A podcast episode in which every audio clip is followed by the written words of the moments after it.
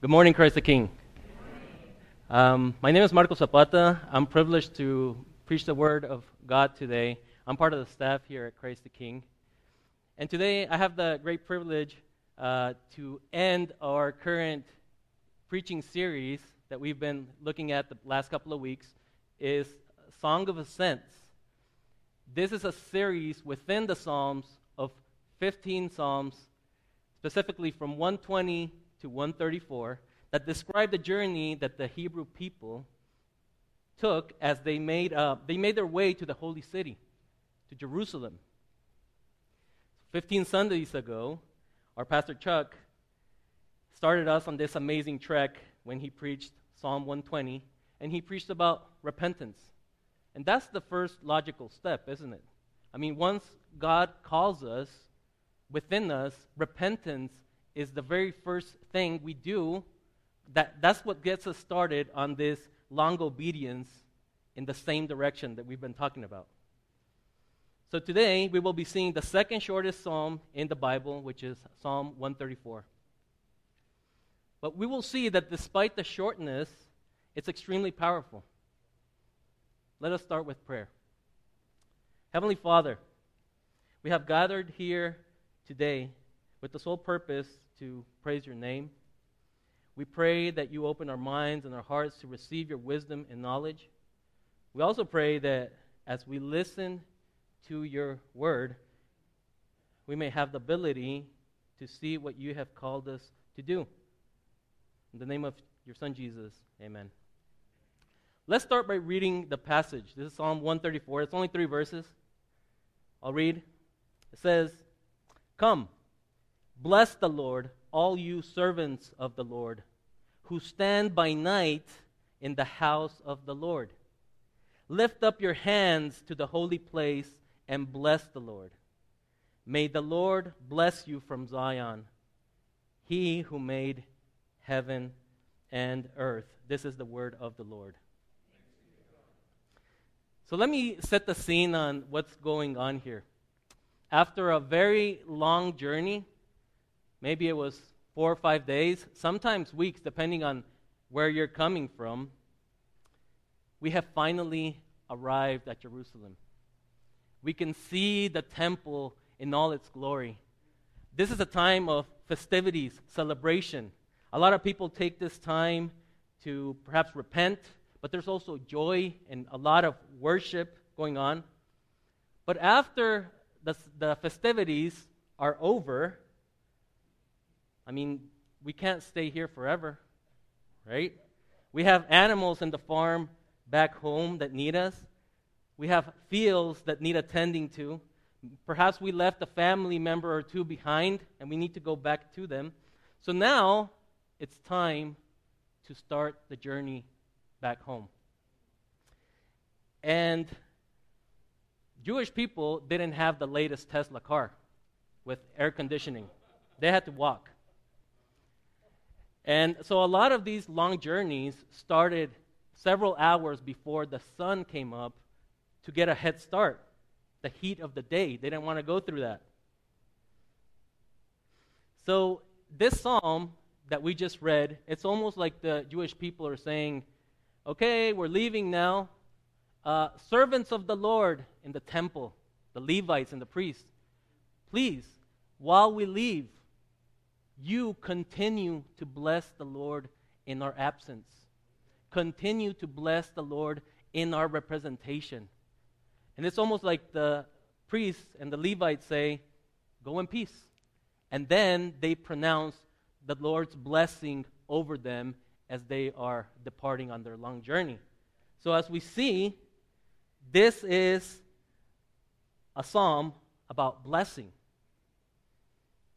About six months ago, I invited Dawson to preach at our Spanish service here at 1 o'clock. And let me tell you, I had no idea that Dawson could preach that well in Spanish. I mean, he did awesome. No, not really. I, I translated the whole thing. But he really did give a great sermon. The whole reason why I'm talking about it right now is that he, he made an impression because I remember that he preached on the story of Jesus healing the ten lepers or the ten men with leprosy, I should say. And if you remember, uh, these 10 men with leprosy see Jesus and they start call- calling out to him Jesus, bless us. Jesus, heal us. And Jesus looks at them and he takes pity on them and he, sa- and he says, Go to the priest. And all 10 of them start making their way over to the priest. And all 10 of them realize that on their way over, they are completely healed. And this is where the story starts getting really interesting. Do you remember how many of those 10 men that had been healed actually came back to Jesus to say, Thank you, Jesus, for healing me. Thank you for blessing me? That's right. Only one. So if you are anything like me, most of the time we behave like the nine lepers. We receive God's blessing, but we, we just forget about it. We don't bless Him in return. We don't thank Him for the many blessings He showers over us. So today, that's the question Am I blessing the Lord for his many blessings that he gives me. Today I want to see two main points. And the first point is bless the Lord, verses 1 and 2. And then our second point is may the Lord bless you, verse 3. Let's start with bless the Lord. So, verse 1 says, Come, bless the Lord, all you servants of the Lord. What exactly does it mean to bless the Lord? I remember growing up that we would sing this uh, hymn based on Psalm 103, and it said, Bless the Lord, O my soul. And I would struggle with this a bit because I would always think, I mean, it, it's easy for me to understand the concept of God blessing me. I mean, we're human, we depend on Him, we need His daily provision. But how can how do I bless God? What can I give the creator of the universe that he doesn't already have? The Hebrew language helps us understand this a little bit more because in Hebrew there are actually two different words for blessing. We only have one. He blesses us, we bless him. Same thing in Spanish, bendecir, bendecir. But in Hebrew, there's two different words. When God blesses us, that's a word. But when we bless him, the word changes. The word is barak. And it literally means to kneel. So, us blessing the Lord is an act of worship, it's an act of reverence and awe. That's how we bless the Lord. The question is should we bless the Lord? And I'm just not just talking Christians here.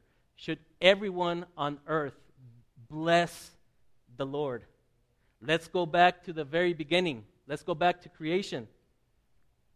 God created everything in existence, a perfect world, a perfect universe. He was under no obligation to create us. He didn't have to. He doesn't need us.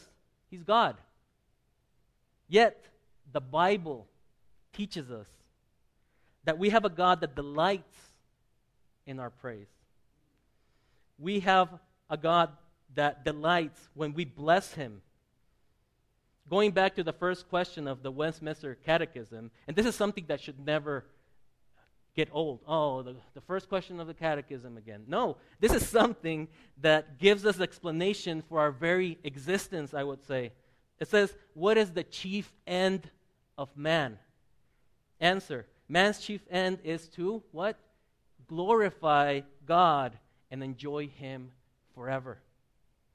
1 Corinthians 10:31 says, "So whether you eat or drink or whatever you do, do it all for the glory of God." So all these existential questions that we could have, uh, who am I? Why am I here? Um, why do I exist? All those should be completely answered only when we truly understand this. We were created to bless God. There are many things that we could use a hammer for. We could use it to prop a door open so it doesn't close on us.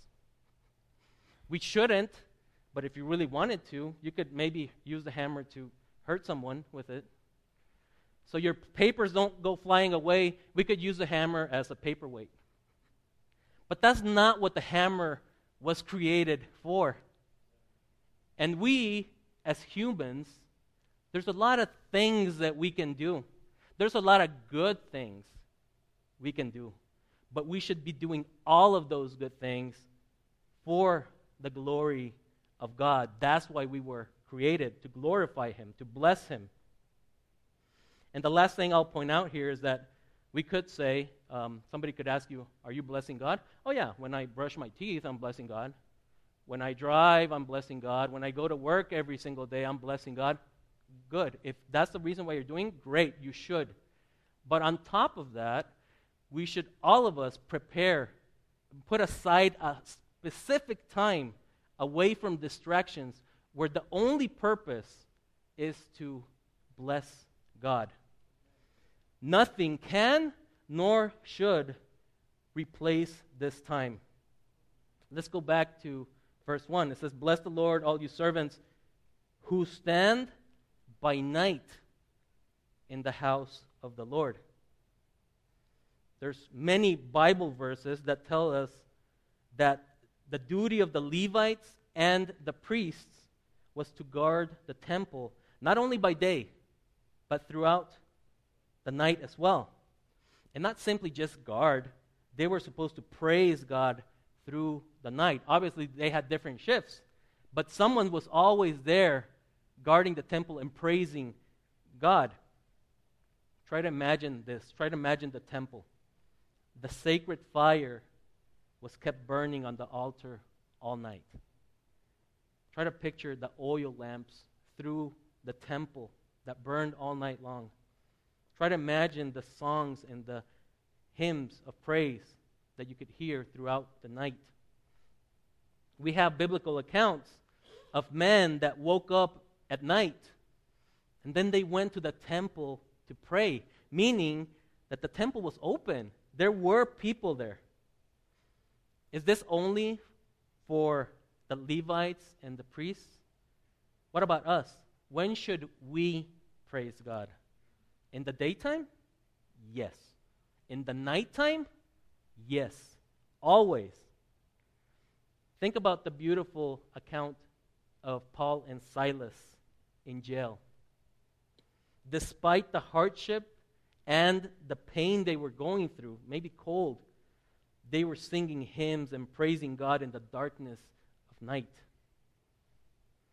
I grew up as a pastor kid, and at one of the churches that my dad was pastoring, sometimes they had what, call, what was called a prayer vigil or a prayer night watch. And it was this church activity that started around 10 p.m. and it went all the way till the sun came up. And they were just praying. I mean, maybe sing a hymn or two, but mainly just praying. And a lot of parents wanted to attend this church activity, and they just couldn't leave their kids at home sleeping alone at night. So a lot of the parents brought us kids over to the church activity all night long. And we weren't going to sit there and pray for whatever 10 hours or whatever it is. So we were out in the basketball court next to the church, and we were just running around and, and screaming and yelling and having the times of our lives out there going crazy. And every now and then, an adult would come out and say, Hey, shh, hush, we're praying in there. My bad. Shh. So we would go up to the church doors and look in and peek in, and we would see all of them praying. And I just remember thinking, all these people praying, they have all just completely lost their minds. I mean, it's three in the morning. What are they doing in there? Right? But then I grew up and I got a job at Kinko's. Some of you don't know what Kinko's is. It's an executive. Now it's the FedEx office stores or something like that. And my job was to make copies all night long. Why they need somebody making copies all night, I don't know, but I got paid, so I was I was there. And I remember that a couple of times I would go out of the building because I was there by, my, by myself. And I would go and walk out away from the noise of the copy machines, away from the buzzing lights, away from, listen to it, even the, the air, the air conditioning noise. And I would go and stand in the middle of darkness in the parking lot next to my car. And I remember I was going through a hard time in my life at the moment, and I remember just praying to God. And there's something extra special about the tranquility and solemnity, peacefulness of the night. It made me feel extra close and connected to God. It, a lot of times it's just very hard to replicate that in the daytime with so many distractions and noise. But I remember feeling really close to God. And the other time, there's many times where I felt really close to God the other time that I really, really vividly remember was also at night. I was late at night at a beach in southern Mexico, all alone. Don't ask me why. But I was standing in the sand, and I remember hearing the crashing waves. And I remember everything was dark. I remember looking up at thousands of stars and remember thinking, wow, these are the same stars that Abraham looked upon when God made a covenant with him. So, when should we bless God? Always, day and night. Because his mercies are ever new, our praises to him should be continual. Verse 2 says, Lift up your hands to the holy place and bless the Lord. If we do raise our hands and praise God, do we understand what we're doing and why we are doing it? Or do we just do it because everybody else is doing Oh, okay. That's what we do. I grew up in the Presbyterian churches of southern Mexico, and down there, I never really saw anybody lifting their hands to praise God. I mean, down there, if they ever saw Pastor Chuck's little Presbyterian dance, it would, it would have been scandalous. Mm-mm. No. But I started as an adult to raise my hands in praise here at Christ the King. I mean, the first time I saw, oh, okay, is that what we do? And then Second Sunday, okay, I guess. Is anybody looking at me? I was more worried about that. Now I just raise my hands. It makes me so glad. And now I understand when we receive the benediction. I love it. I just raise my hands. And I love that we're teaching that same thing to our kids at a young age. Not always, but sometimes I kind of think that in our denomination, we think, well, this, this other denomination, they do this and they do that and they do whatever. No, no, I don't want them to confuse me with this other denomination, so I'm just going to do the complete op- opposite. That's what I'm going to do. But is that really where our hearts should be? Is that really how we should be thinking? I mean, what does the Bible say? That's what I want to do. And I'm not trying to convince anyone that they should, or if you believe that you shouldn't, well, that's okay. But I just want to make sure that our convictions are based on Scripture. I won't go through all of these passages, but the Bible teaches us that the lifting of hands is an expression of so many good things.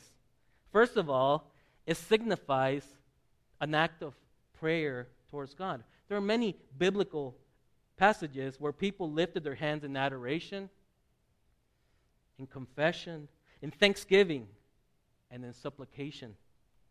The lifting of the hands teaches us that we should also lift our minds and our hearts to God. It expresses dependence on God. And when we open our hands, we also acknowledge that we receive the shower of God's many blessings upon us. So let's keep all these things in mind today when we receive the benediction from our pastor. Now let's go on to our second point. May the Lord bless you. Verse 3 is a beautiful verse. It says, May the Lord bless you from Zion, he who made heaven and earth. Do we take the Lord's blessing for granted? Are we understanding and are we giving it the importance that it deserves? Perhaps we will never fully comprehend what it means to receive the Lord's blessing. But today, I would just like for us to consider that it is something that we should definitely be more aware of and we should reflect and study more. There are many beautiful blessings in the Bible, like the one found here in verse 3. But we should also know that in Scripture, there are two major blessings, and they are parallel to each other. In the New Testament, we have what's called the apostolic benediction, and we don't have time to read it right now, but you should. If you're a note taker, you should write it down. It's in 2 Corinthians 13 14. When you get home, read it. It's beautiful. And you've heard it before, I'm sure. And then, parallel to that, in the Old Testament, we have what's called the Aaronic blessing. And this one I will read. It's in Numbers 6:24. And it says, pay attention to this because we we hear it a lot, but are we really paying attention to the words? It says, "The Lord bless you and keep you. The Lord make his face to shine upon you and be gracious to you. The Lord lift up his countenance upon you and give you peace. Are we really understanding the magnitude of what this is saying? I think a lot of times we just receive the blessing, amen. Okay, I guess it's time for the donuts now. Are we understanding what it's saying? We could dedicate many sermons to this blessing, but today I just want to point out one thing. It says, The Lord make his face shine upon you, the Lord lift up his countenance upon you. Notice the emphasis here on the face of God. I mean, this is saying that God Almighty, God creator of the universe, is giving you and you and you and you personal divine attention. What this is saying, the implications are huge. It means that God loves us so much that He kneels among us. He needs to come to our level to be face to face with you. God, in all his power in divinity, he comes to our level because of his love for us. You are receiving face to face closeness, one on one time with our King. Some of you know my daughter, Ariana, and she can be all over the place, up the walls, everything. And a lot of times, when I feel like I have to tell her something that I feel is important, I, sometimes I feel that she's not really paying attention to me. So sometimes I have to go to her level, and then I go and I grab her face and I say, Ariana, I love you. Ariana, God loves you. Do you know that? God loves you. And that's exactly what God does to us. He's coming face to face with us when He gives us His blessing. He's thinking of the, the people, yes, but He's also a personal God. Finally, going back to us blessing God, what is our motivation? Is the reason why we bless God so that he, then He can shower us with many blessings? I'm going to do that so He blesses me. Is that why we do it? No. If we are blessing God the biblical way as we should, it is only because He has blessed us first. Our blessing should be in gratitude for all He has done for us. 1 John 4:19 teaches us that we love God because he loved us first. It's exactly the same with blessing. The desire to bless God cannot just simply be born from us out of nothing. It comes from him. And we should be in this amazing cycle that begins with God. God blesses us, we bless him in return. God blesses us, we bless him for his many blessings. And we do need all of God's blessings upon us. But let's think about this. He has also, on top of that, has blessed us with the ultimate blessing of all blessings. He sent his only son, Jesus, to die a shameful death on that cross. So you and I would not have to die for our sins. By his death and resurrection, we now have eternal life.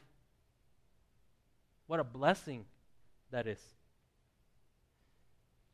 If you are sitting here today and you are not a Christian, you can change that today. The best way you can bless God is by repenting of your sin and then trusting and then following Him. And if you are a Christian, my brother, my sister, let's be more aware of the many blessings that God gives us daily. Let's not be like the nine lepers. Let's continue to bless the Lord day and night. Let us pray. Merciful Father, thank you for your word. Work in our lives. We pray that we may not only be mere listeners of your word, but please make us doers of your word, that we may bless you for your endless blessings upon us. In the name of Jesus, we pray. Amen.